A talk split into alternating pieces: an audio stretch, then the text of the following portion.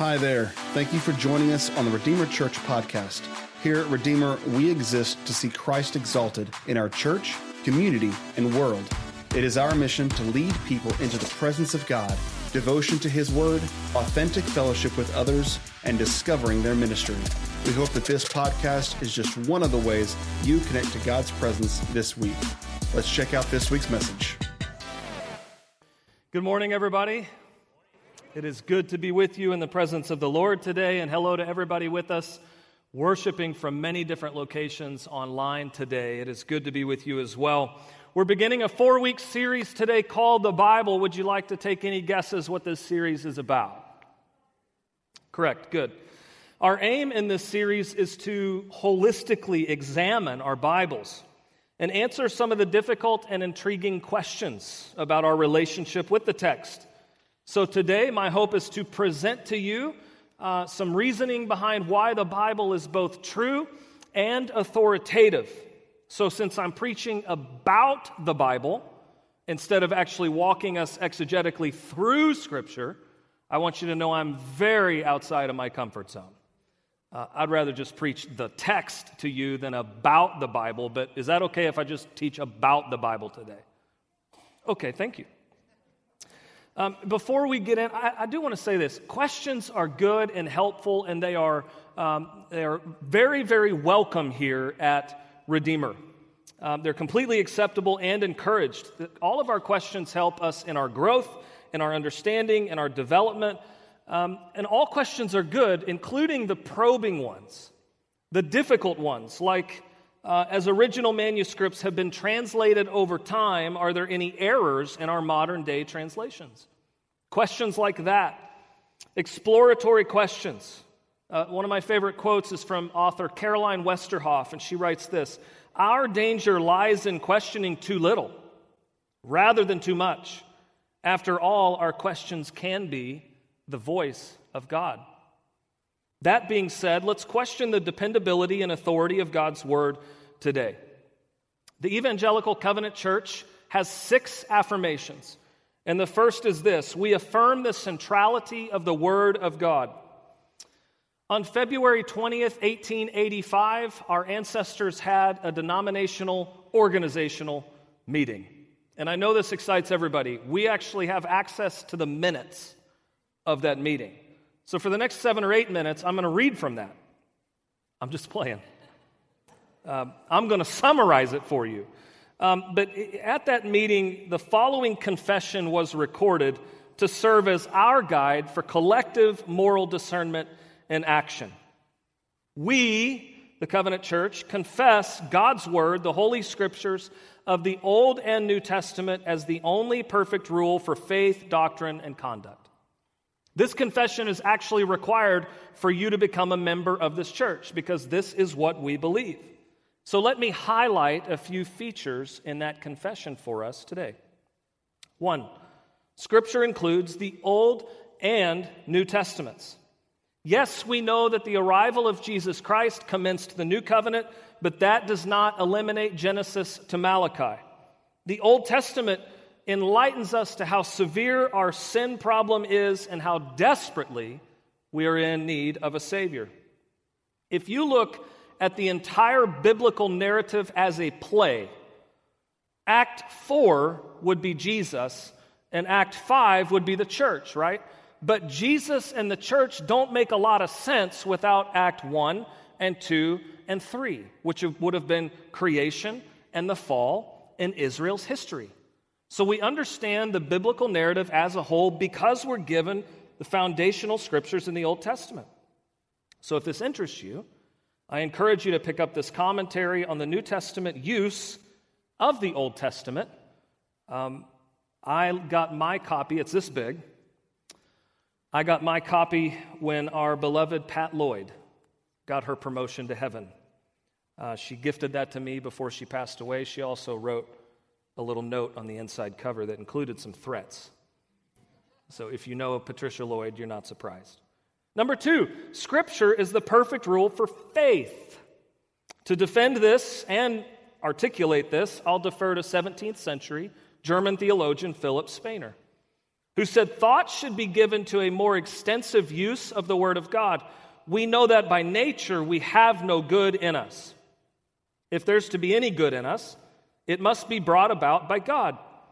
To this end, the Word of God is the powerful means, since faith must be awakened through the gospel.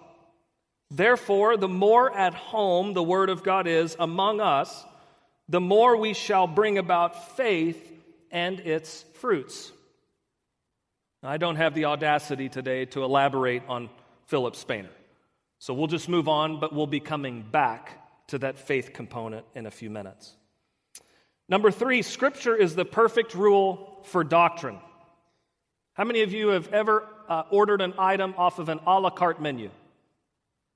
This is interactive. How many of you have ever been out to eat and you've ordered an a la carte item? So, this is an item, right, that you can order separate from the whole meal. The church today is guilty of looking at Scripture like an a la carte menu. I'm going to take this verse, but I'm going to reject this one. I'm going to apply this passage to my life, but I don't want to apply this one. And we cannot treat God's word like an a la carte menu. You can't order the taco and disregard the rice and beans. And I'm sorry for any of you who are so legalistic, you're mad at me right now for comparing God's word to the taco.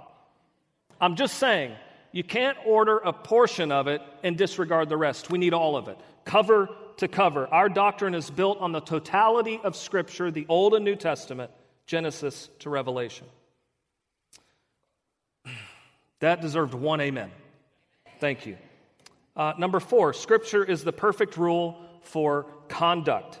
The Bible is full of principles and precepts and commands and warnings and guidelines full of counsel, all of which steer our lives toward that which is God honoring and good for our neighbor. Scripture was given to reveal our way to salvation, we know, but also to train us in righteousness. Not that we would just receive the gift of salvation and then not walk out a righteous lifestyle. We need to do both.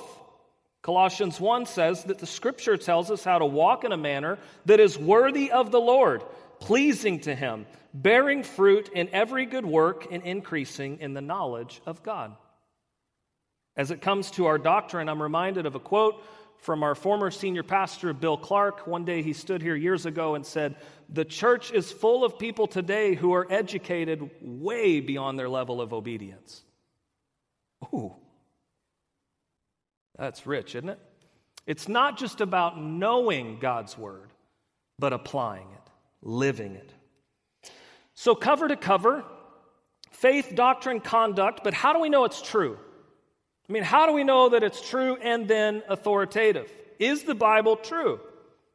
2 Timothy 3:16 in the King James, this is commonly quoted to support the authority of scripture. You might be familiar with this verse today. All scripture is given by inspiration of God and is profitable for doctrine, for reproof, for correction, for instruction in righteousness. Given by inspiration of God. Other translations put it this way all scripture is God breathed. Let me explain briefly what inspired or God breathed means. It means that God is the ultimate source of truth. Period. But we must not imagine him forcing human writers into some sort of mystical trance and then controlling their minds and supernaturally reaching out from heaven and guiding their hand with a pen to the paper and giving us text. That would be God using human writers as puppets. And that's not how God operated. God used human authors as his instruments to communicate his inspired word, his revelation for mankind.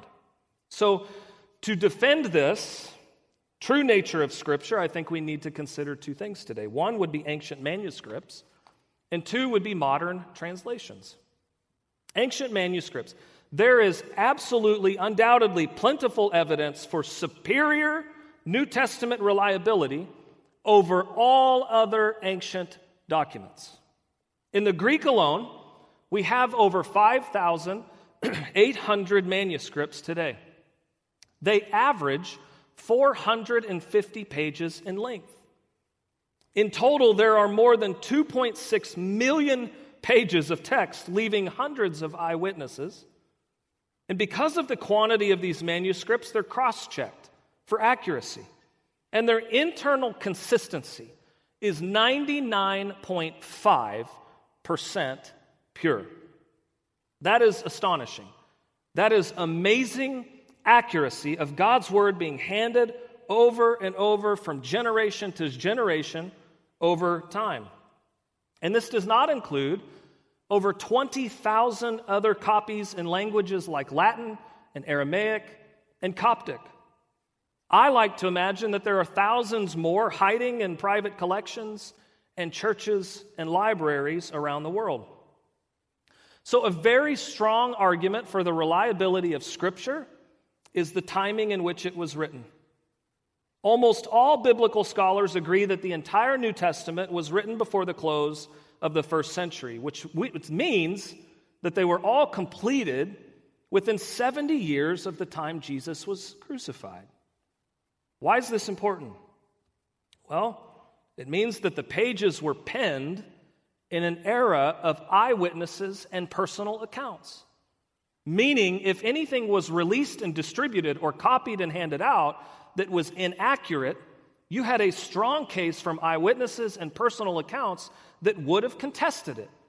You probably would have had people step forward and say, Whoa, baby, I was at the Mount of Olives that day. That's not what he said, and that's not true. So, this is all written in a time when people experienced Jesus and his earliest disciples in the flesh, and they would have contested this if it were untrue, but we have no ancient documents from the first century that challenge New Testament text. Is this exciting, anybody? Y'all are like, I came to church today, now I'm in history class. Let's look at this for some further comparative context. And, and Billy Adams told me how to pronounce the top author, but we're going to go with Oklahoma version. That's Herodotus. Herodotus, he wrote from 480 to uh, 425 BC. The earliest copy that we have of his original writing is AD 900. We only have eight copies of his work, and the time between the original and the copy is 1,300 years. Plato, 427, I'm squinting. 427 to 347 BC. AD 900 is the earliest copy. We only have seven copies of his work.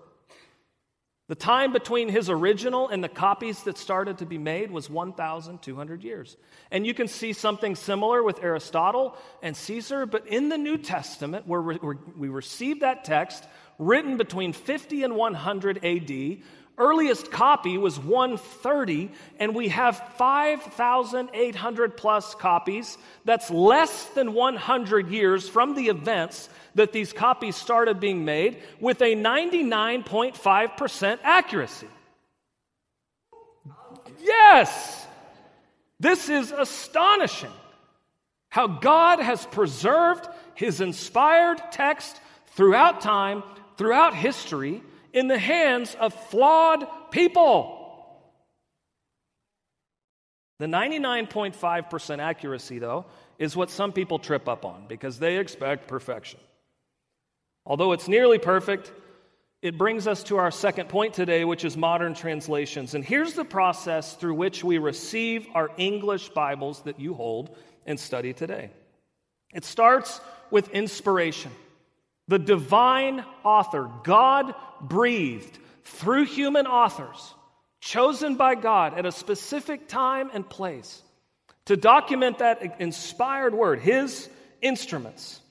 And then transmission of the Bible began as copies were being made over time. And we have to keep in mind here that prior to the invention of the printing press in the 1400s, all copies of the Bible were handwritten. Scribes made occasional mistakes, and you can't hate on them for that because I'd like you to sit down and write 450 pages and let's cross check you and me. I mean, we would misspell some words, we would leave some letters out, we would reverse some words. This process was taken so seriously that if and when mistakes were found and identified, entire manuscripts would be thrown out. But we still know that there were minor mistakes. And this brings us to textual criticism, a discipline that compares the various copies of the biblical text to determine what was most likely the original. What was most likely the original message? And that's how we receive multiple translations today.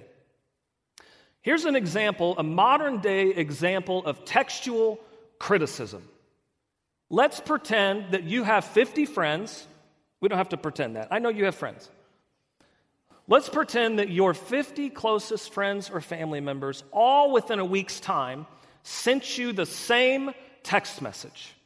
And it went like this Sorry, they told you that they received this text message. Congratulations, you've won $10 million. Your 50 closest friends all just cashed in. Everybody close to you just retired. Everybody went and cashed that in and, and made $10 million. So you're watching and you're observing, and you're, all of your buddies are just filthy rich now. And a week later, after watching your, your 50 friends get $10 million, you receive this text. Congratulations, you have something, just won $10 million. Would you believe it's true? Yes! I know you receive all sorts of scam and what is this? Yeah, scam emails and text messages and things that are not true, but you just watched 50 of your closest friends get a very similar text and cash it in and make $10 million. There's no way that you delete that and think there's a couple errors in here. You wouldn't do it. You would inquire, you would go to the bank and you would say, Is this the same thing that my friends got? And they'd go, Yeah, it is. I'm sorry, we just had a couple of typos. Here's your money. This is a modern day example of textual criticism. In the same vein, we understand Romans 12:2 to mean do not conform to the pattern of this world. Don't copy the behavior and customs of this world. Do not be conformed to this age. Do not be fashioned according to this world. Do not imitate this world. Don't be like the people of this world. We even have the Hawaiian Pidgin Bible that says, No make how like the people nowadays telling you how to do it. I mean, it's all kind of the same thing. It's just been translated over time from different languages through different translations, different interpreters, different committees.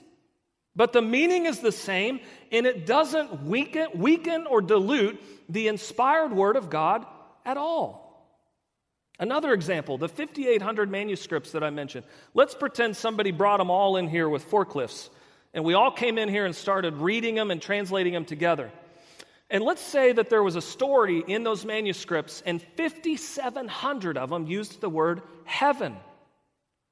And then there was a pile over here of 100 that used the word sky.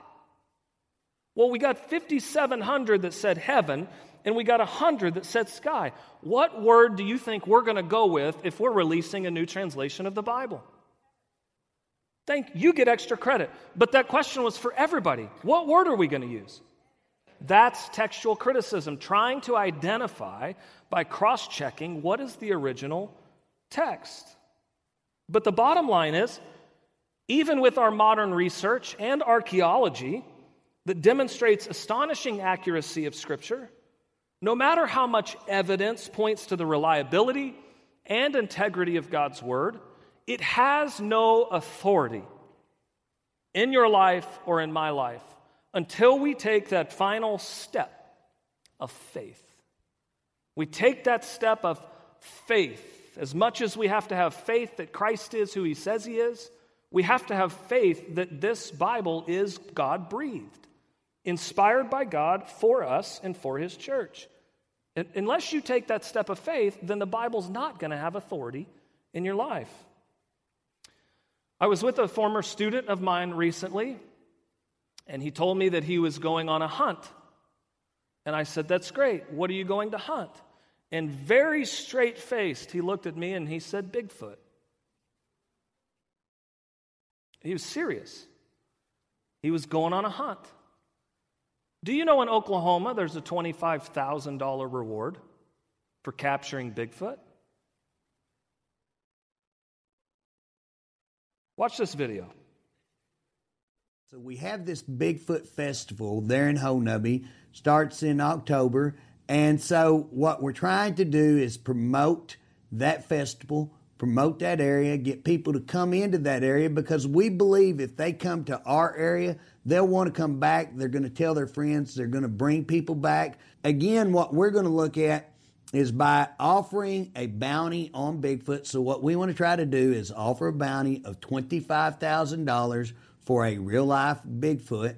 We're going to offer the opportunity to buy licenses and buy tags. Now, our goal is not to kill Bigfoot. We want to make sure that everybody understands that we're not trying to shoot Bigfoot. What we want to do is trap Bigfoot, and that we're offering for those who want to come out and get in a hunt and try to trap Bigfoot a 25,000 this is my goal is to try to get the wildlife department to maybe support a $25,000 bounty on Bigfoot and that by doing so we're going to have lots of people come out and want to participate in looking for Bigfoot. I've already been contacted by many many people who just want to buy a license to frame and put on their wall.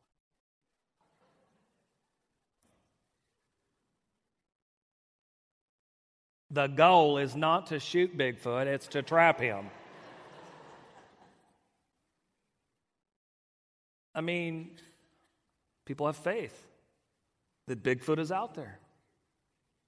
And if they go on enough hunts, they're going to be the lucky one that, ca- well, maybe not unlucky, but we're designed by God to have faith because He wants your faith in Him. But we can also put our faith in many things. If you drove here today, you had faith in everybody else on the road around you.